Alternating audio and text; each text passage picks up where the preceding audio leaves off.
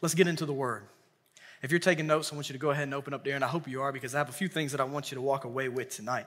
Now, our series obviously is called the Redemption Tour. And as we look at our text tonight, here's my title for you. I want you to write it at the top. The title of the sermon tonight is The Excuses Tour. Amen. Thank you, Decode. He knows I've been excited about this title. We are stepping aside from redemption for a moment, and we are going on to a new tour tonight. We are taking a new journey, and that is the Excuses Tour. And if you have your Bibles, you can go ahead and open up with me to Exodus chapter 4. Hallelujah. Come on. Amen. Last week was Exodus chapter 3, and tonight we're looking at Exodus chapter 4, and the sermon title is The Excuses Tour. Now, last week, obviously, as Mackenzie referenced, we saw the burning bush, the moment with Moses, where God reveals, Hey, I am who I am. That's who is sending you to rescue the nation of Israel out of slavery. They're in slavery in Egypt. They're being forced to do hard labor, barefoot. They're being mocked and embarrassed, spit on. The labor is awful. And God now is sending Moses to go and get Israel out of slavery. Let me remind you last week where we parked for a while. God did not choose the 40 year old Moses, who was strong, young, self confident, self reliant. God chose the Moses, Haley, who was 80 years old, described by himself, of course, in Numbers, as the most humble man on the earth he was meek, he was weak, and he was not self reliant at all to the point where literally he asked God, Who am I to go and do anything for you? Right? That was last week. And God gives him the name, I am who I am. Well, tonight we're looking at Exodus chapter 4. And understand this very quickly Moses is going to come with three excuses.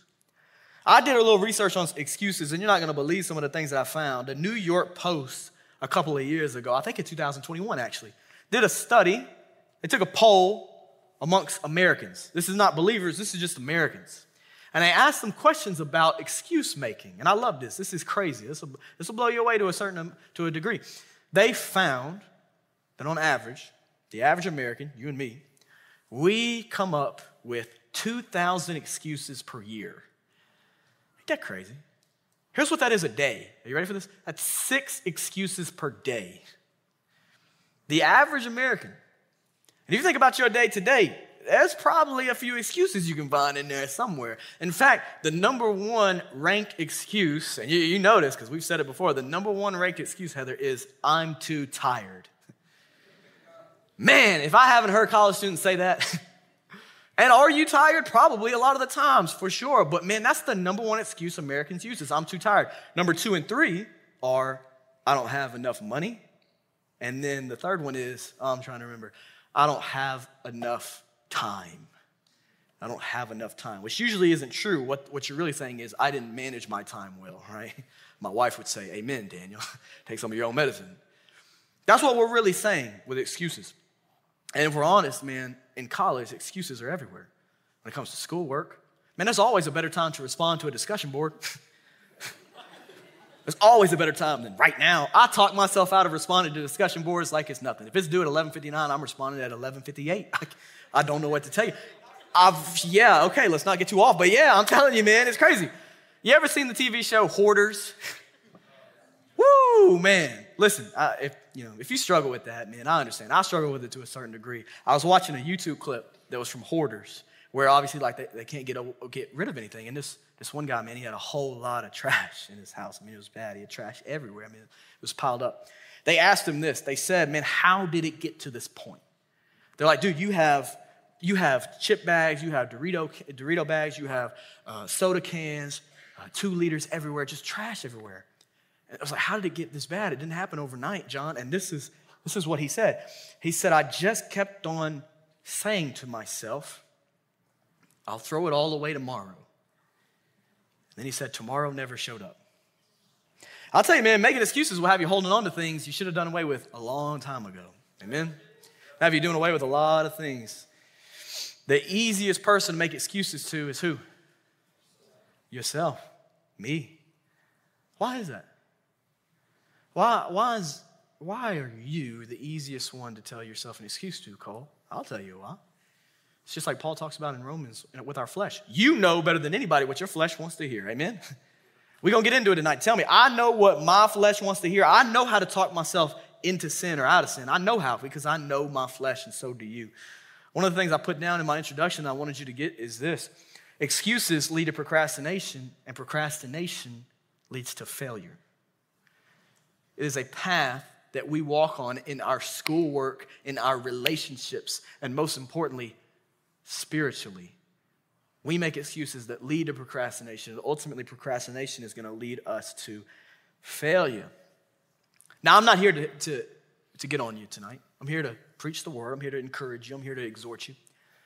And one of the exhortations I'll give you is when it comes to Bible reading and prayer, it doesn't matter if you're a 24 year old master student who's been a believer for 12 years, or if you're a freshman who's been a believer for two seconds, we make a lot of excuses when it comes to reading this, do we not? Let's be honest, man. I, like, I got one person in the back who's being real with me. Like, can we be real tonight? We make a whole lot of excuses to get out of this. True or false? But listen, hey, I love responses. I love hearing from you. And I know I'm not the only one who excuses myself out of reading the word. And then I wonder why I have a whole lot of problems in my life. It's because I'm not running to God's word. If you want to know why you probably have a lot of problems in your life, look at your Bible reading and your prayer life. If that's struggling, don't be surprised when everything else struggles too. That's real people problems.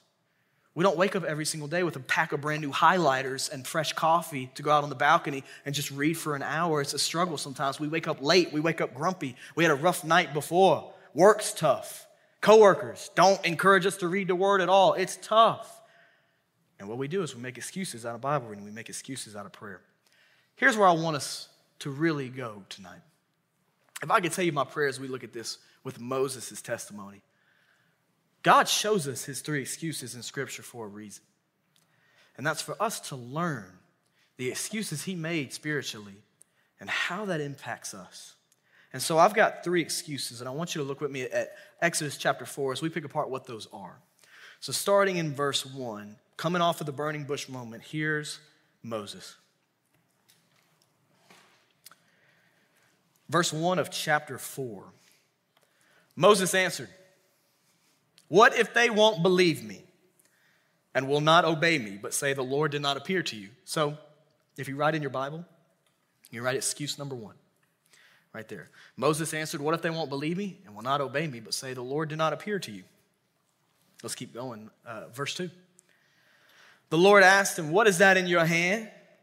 A staff, he replied. Verse 3 Throw it on the ground, he said. So Moses threw it on the ground, and it became a snake, and Moses ran from it. The Lord told Moses, Stretch out your hand and grab it by the tail. We're going to come back to that in a moment. So he stretched out his hand and caught it, and it became a staff in his hand.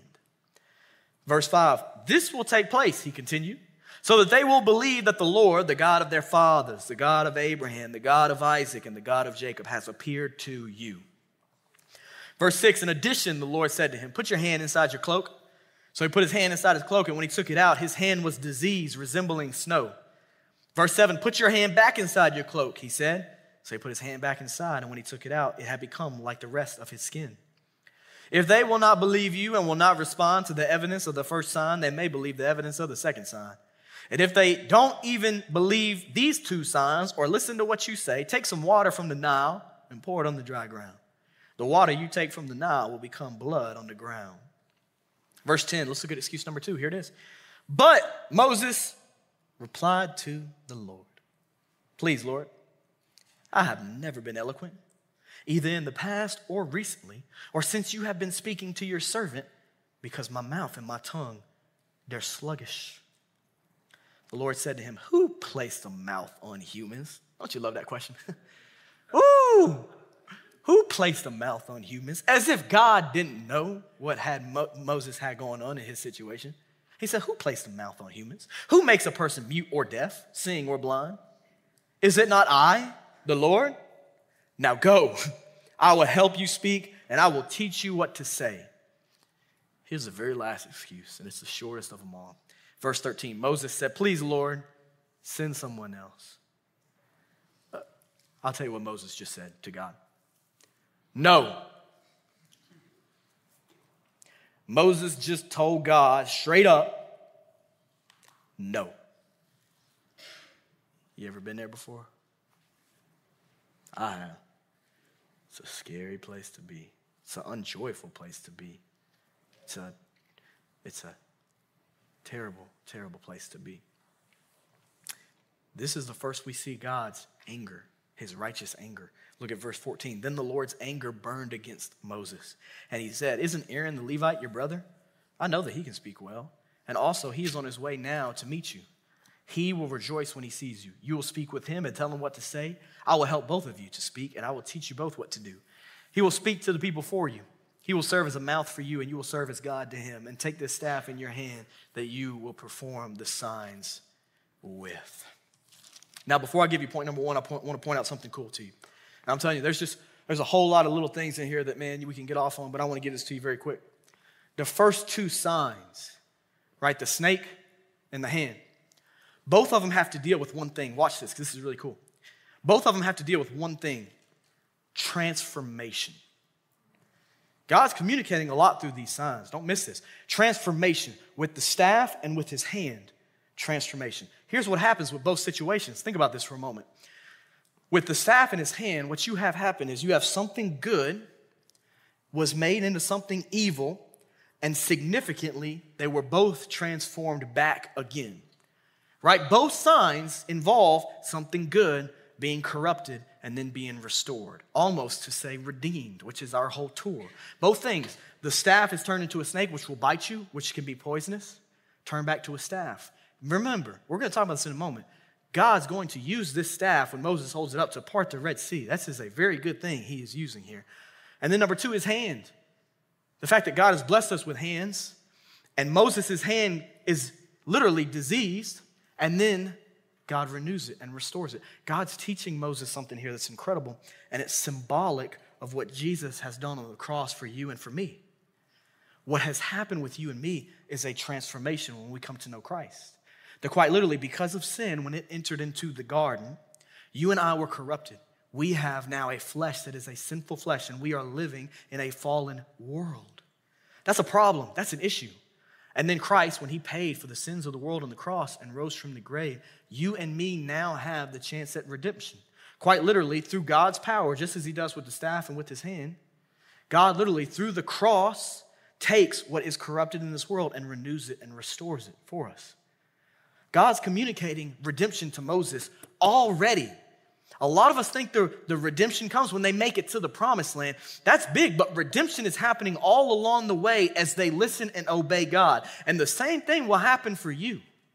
The same thing will happen for you when you stop playing with God and get serious about God. You will find that restoration and that redemption daily that you so desperately need. There is nothing in your life that has been corrupted by sin that God, Jonathan, cannot renew and restore. Nothing.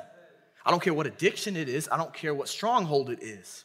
Whether it's a hand that is diseased or whether it is a staff that has turned into a venomous serpent, God can transform it and make you into something new. And that's what he shows Moses. When he changed, I know I got to move on from this. When he changes the staff to a serpent and from that serpent back into a staff, he's teaching Moses that Moses' enemies will fall at Moses' feet if he has God's power. And when he changes his hand from being diseased back to being healthy, remember, Moses murdered. Moses has sinned. Moses has a testimony. And Moses' mind for 40 years, you can imagine, we can speculate, he probably thought about that sin that he had committed, that murder that he committed. And God's teaching him that, hey, it doesn't matter what sin you have in your past. When you come to me, there is renewal, there is restoration, and there is transformation that can happen. So I don't know what's in your past, but I promise you this when you repent of it and come to Jesus, there is transformation that happens immediately. And that's exactly what God is showing through this sign. Now, let me give you excuse number one. This will be on the screen. I hope that you will write this down. Excuse number one is this they won't believe me, they won't listen. The very first thing Moses says to God is that they won't believe me, they won't listen. And at its core, this is Moses afraid of people's rejection. Moses is still nervous. Even after seeing the burning bush, even after hearing God speak, Moses is still afraid. And I have an honest question for you. Have you ever been afraid to do what God is calling you to do? Yeah, have you ever been afraid? I have. See, Moses is afraid of what God is going to call him to do. Moses is in fear. All of us know what that feeling of fear is like. It's paralyzing, isn't it? I don't know if public speaking is your thing. Whenever you got to go and give a speech and you hate public speaking, boy, that fear will take over, will it not?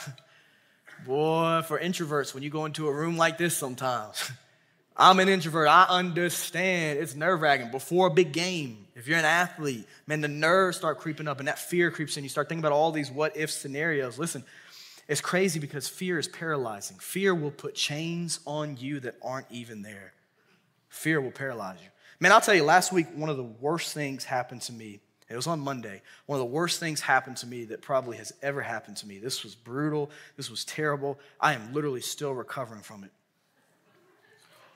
I got my finger closed in a door.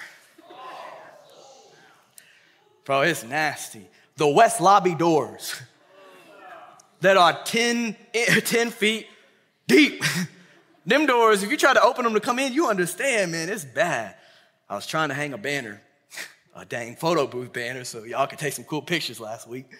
And I was going up at the top of the door, and my finger, man, it got caught in the door. And uh, the cameras might be able to zoom in on it. I'll let you see if, if you can, if they can get close enough on it, because it's a little, I'm putting them on the spot. It's a little black, it's a little blue. Yeah. Woo! That's it right there. I didn't even like showing you guys. Man, when I tell you the pain was so bad, like there were people around and I had to walk away because I was in agony. Here's what happened the worst part of it was when my finger got caught up in the door, I panicked, which is like the last thing you want to do in this situation, right? You got to stay cool, you got to stay calm. Well, I couldn't. My finger's being crushed, all right? I didn't have many options. And it gets caught up there. And I freak out. And as I freak out, this is the nasty part. I accidentally kick the door onto my finger. And bro, the pain was so bad. I ain't gonna lie to you. I still been recovering from it, bro. The pain was so bad. It was so bad. And when I realized, here's what's crazy when I realized my finger was stuck, I was paralyzed. Like fear took over. I froze. What I was supposed to do, just grab the door handle and open it. I'll tell you this the fear took all logic out the door. I just started screaming. I went, oh!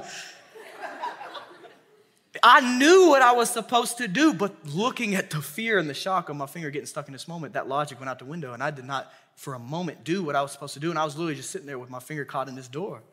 That's the power of fear. Firsthand, physically, spiritually, whatever it is, fear will have you paralyzed where you know what to do, grab the door handle, free your finger, but you will literally be stuck there. Can I tell you something? It's a stupid illustration, but I'll tell you this. Some of you have been stuck like that spiritually for a long time. For a long time. For me, I was stuck there for a moment. Some of you guys have been stuck in fear when it comes to evangelism for years. Years. Some of you, when it comes to following God and obeying Him, you're so worried about the what if situations that you're saying exactly what Moses is excuses after excuses after excuses. And you find yourself paralyzed and you find yourself in a place where you cannot move and you're just stuck.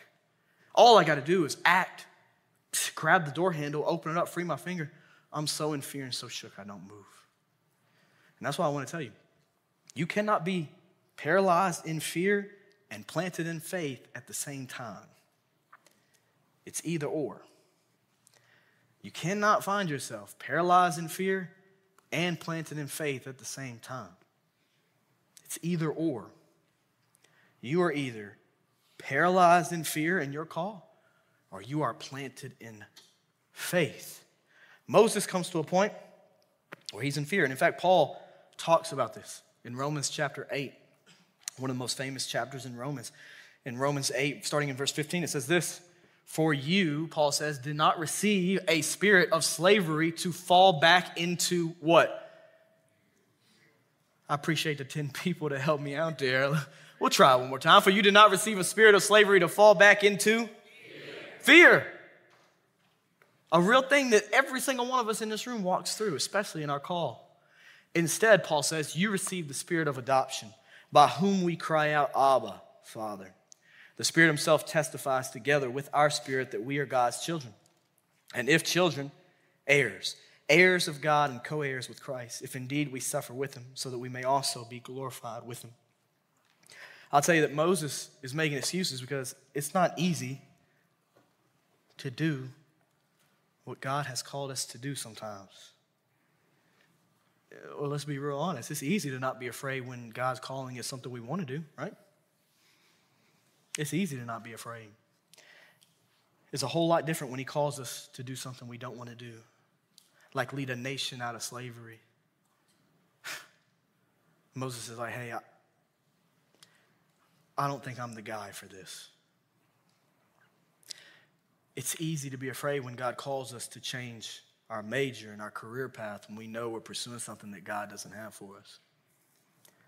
It's a whole lot harder to not be afraid in those situations. It's see, it's hard to not be afraid when God calls us to forgive somebody who wronged us in our past or forgive ourselves for the sins that He has forgiven us for. It's, it's easy to fall into fear in those situations. Fear is tempting. And what I love about Scripture is Scripture doesn't play any games when it comes to fear. You know, the Bible says run from lust, rightfully so. It says run. You know what the Bible says about fear?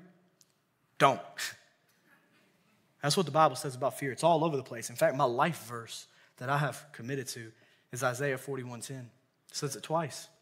God says, "Do not fear, for I am with you. Don't be afraid, for I am your God. I will strengthen you. I will help you. I will uphold you with my righteous right hand. God has not called us to operate in fear, and He has not called you to operate in fear. But as long as you continue to bow and worship to your fears, you will never find yourself bowed and worshiping to the Lord. Your fears will always take over. So, what's God calling you to do? I can tell you for some of you, man, it's to share the gospel. It's literally for you to get out of your own way and go tell somebody that you're a believer. Somebody at your workplace that you know is living in sin, because they talk about it all the time. In fact, they brag about it. Let's be real. God might be calling you to go tell that person that's bragging about their sinful life about the name of Jesus. And that's hard to do. That's not easy. And we know God calls us to go and share the gospel and to make disciples. But don't forget Moses' excuse. What he says is, What if they won't listen? What if they won't believe me? He's thinking about Pharaoh, he's thinking about the nation of Israel. Which at first, man, sounds like a reasonable excuse, but it's not. Because literally, I'll show you, God said in Exodus chapter 3, right before this, we read it last week. This is what God said, word for word, in verse 18. He says this He says, They will listen to what you say.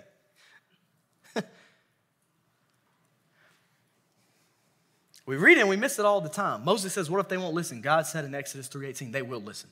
So let me tell you something. God isn't actually asking, Moses isn't actually asking God, what if they won't listen? You know what Moses is asking God? What if you're wrong? What if you're wrong? I've made some dumb decisions in my life. I've asked some stupid questions. But to even put this sentence together is a contradiction. What if you are wrong, God?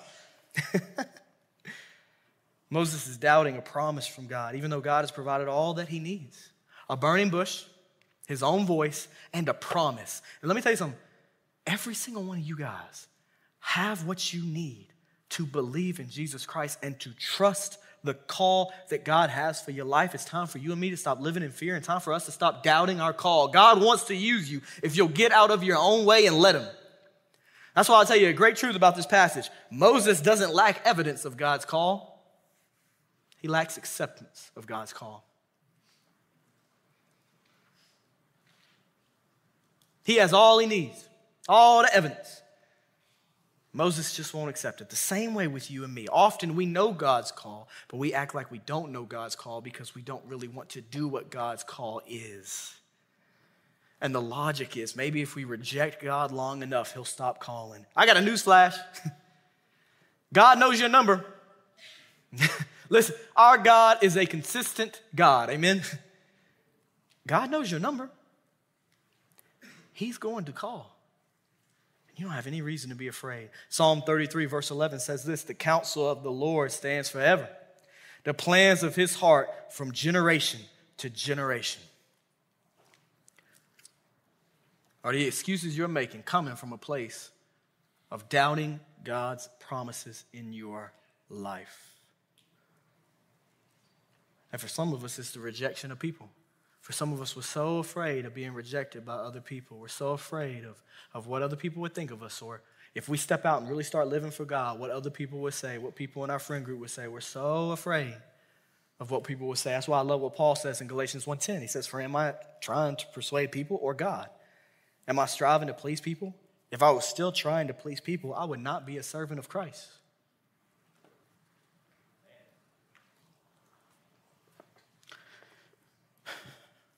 The people you're so worried about,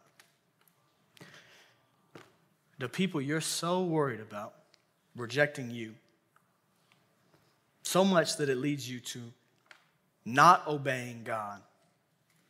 Can I tell you, those people will never care about you the way God cares about you. Do you understand?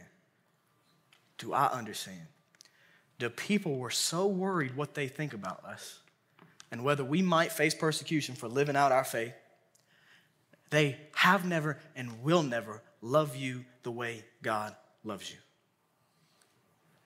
They didn't die on the cross for your sins. They didn't rise from the dead for you to have redemption. Only one person has done that, and it's the name and the person of Jesus Christ.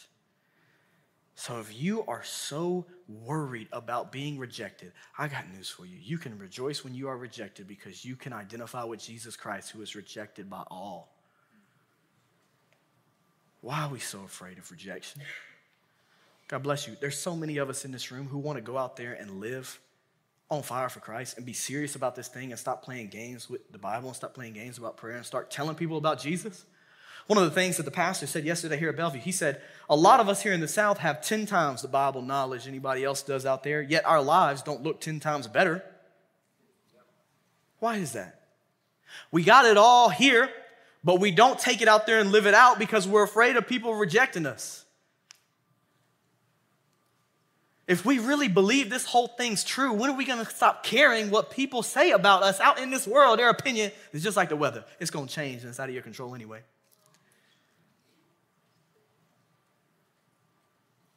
I don't know who has you all worked up tonight, but God does.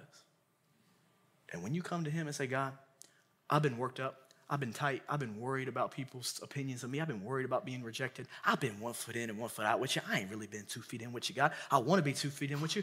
God bless you. When He comes to you, guess what? You walk to Him, He takes those imaginary chains off your body and you begin living free.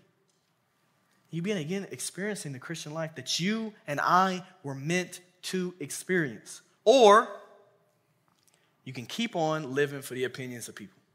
And I'll just tell you, I'm, I'm not trying to get on you. I go through the same stuff you are, but I'll just tell you, you're 18 to 25 years old.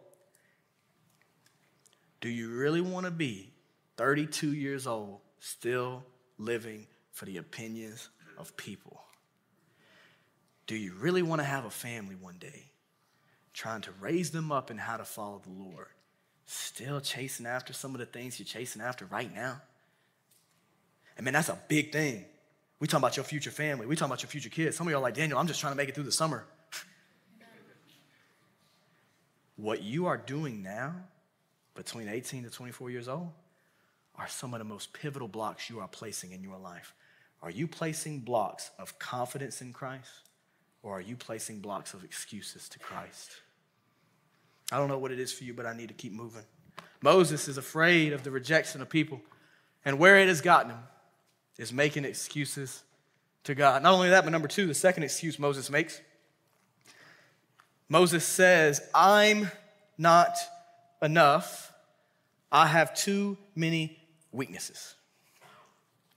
Parentheses, fear of personal failure.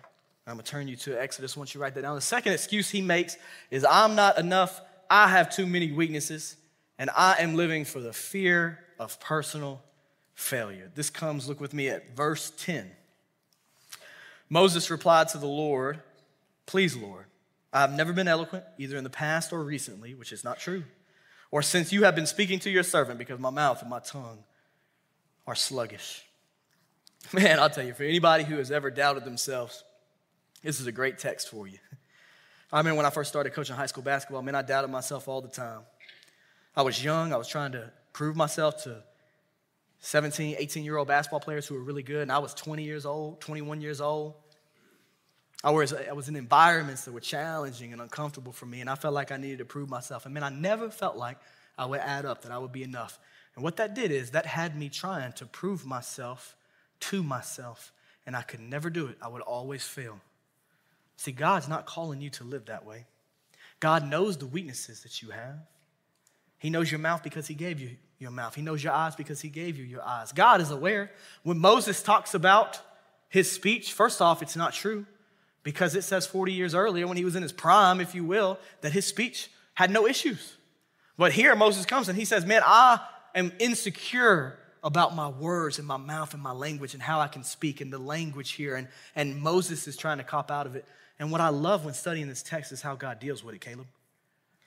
God asks a question, as God often does. He's good at asking questions he already knows the answer to. Michelle, he asks Moses this. He says, What's in your hand? And Moses, of course, what does he have in his hand? He has a staff.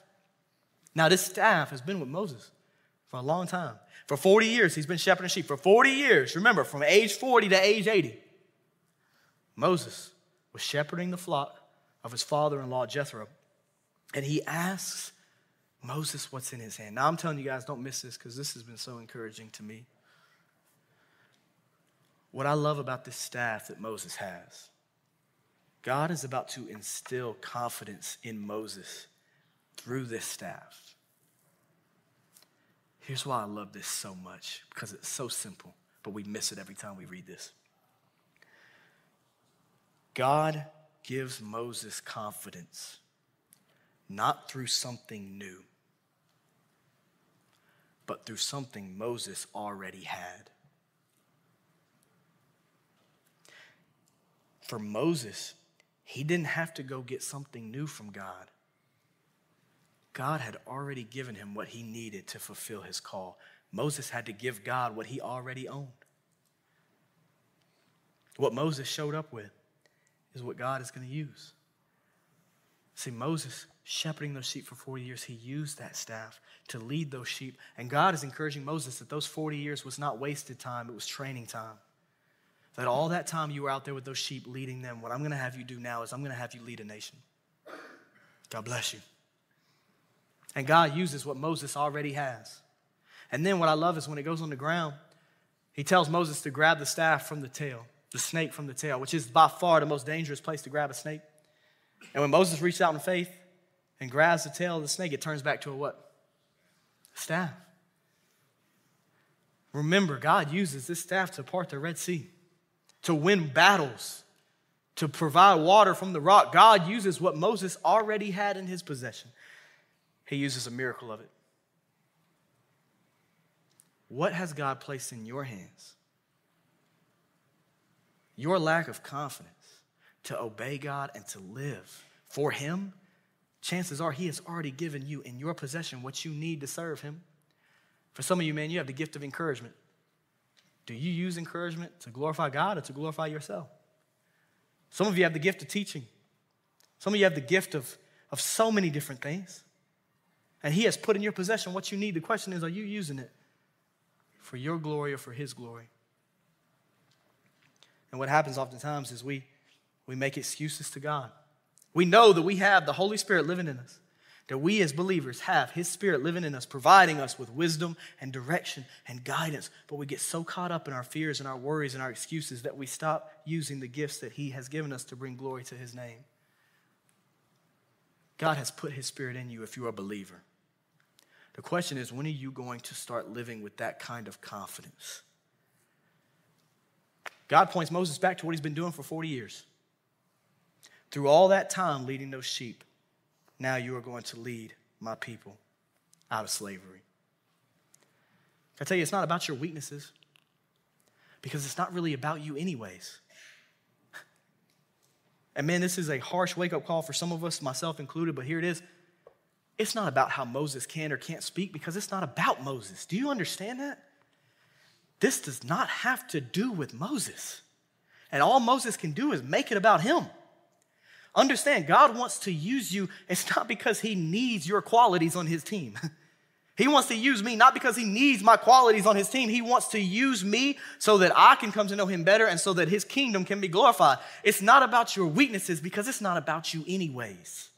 It's not about what people think about you because it's not about you, anyways. It's not about what you're afraid of because it's not about you, anyways. It's not about what you can or can't do. It's not even about what you want or don't want to do. It is about what God is desiring to do through you. The question is are you living for that or are you living for whatever you want to do with your life. Because I can tell you something God's plan is always bigger, it's always better, it's always, always better. I love 1 Corinthians, and it says this in talking about our weaknesses 1 Corinthians 1 26 to 31, it'll be on the screen. It says, Brothers and sisters, consider your calling.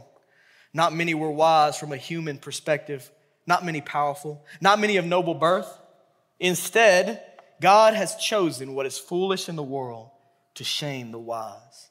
And God has chosen what is weak in the world to shame the strong. God has chosen what is insignificant and despised in the world, what is viewed as literally nothing, to bring to nothing what is viewed as something, so that no one may boast in his presence. It is from that you are in Christ Jesus, who became wisdom from God for us, our righteousness, our sanctification, and redemption, in order that as it is written, let the one who boasts boast in the Lord. All God's people said, Amen. Amen. Man, you know God wants to use you. Man, you know God wants to use you. God doesn't need Moses, but he sure does want to use Moses to do a miracle to rescue a nation from slavery. Let me ask you, if God can use a staff to part a sea to lead a nation out of slavery, if God can use a wooden cross through Jesus Christ to free the world from the chains of sin, what in the world can God do with what you have? It's not about you going and getting something else from God. It's about you surrendering up what you already have to God. It's not about us getting, it's about us giving because the more we give to God, the more we will always get. God wants to use you, but not for your glory. In ministry out in the world, not for your glory, but He will use you for His glory. The last excuse Moses makes, and it's most terrifying. Number three, his excuse is no. Moses, at the end of the day, shows his heart that he was simply unwilling. Moses didn't want to. Moses didn't want to go. He talked about it with his speech, that wasn't true. God reaffirms him that, hey, your staff turns right back from a stake to a staff. You can have confidence as you lead. Wonder about that? At the end of the day, Moses just doesn't want to do what God is asking him to do. Every single one of us have been there at one point in our life. Some of us are there tonight. That's why I love this text because every excuse we can relate with at some point, but some of us are just saying no to God. That's the whole reason God brought you here to the Vue. For some of you, I don't know who I'm speaking to, but some of you, in one area or in all of your life, you are just saying no to God. God got you in the door through volleyball so that you can hear as long as you say no to God, you're never going to find that joy and peace you're looking for. But the minute you say yes, you find all that you need in Christ and so much more. Has God been good to anybody in this room? When will you put your yes on the table? Moses, at the end of it, just says, Lord, send somebody else. I don't want to do it. I don't want to. And God's trying to get Moses to see Moses, it's not about you. I'm going to bring my kingdom down to this earth through you if you'll obey, if you'll listen. You know what I love is it didn't say that God was angry when Moses asked, Who am I? It didn't show that God was angry when Moses doubted his promise. But when Moses just said no, when Moses was simply unwilling, verse 14 says, The Lord's anger burned against Moses.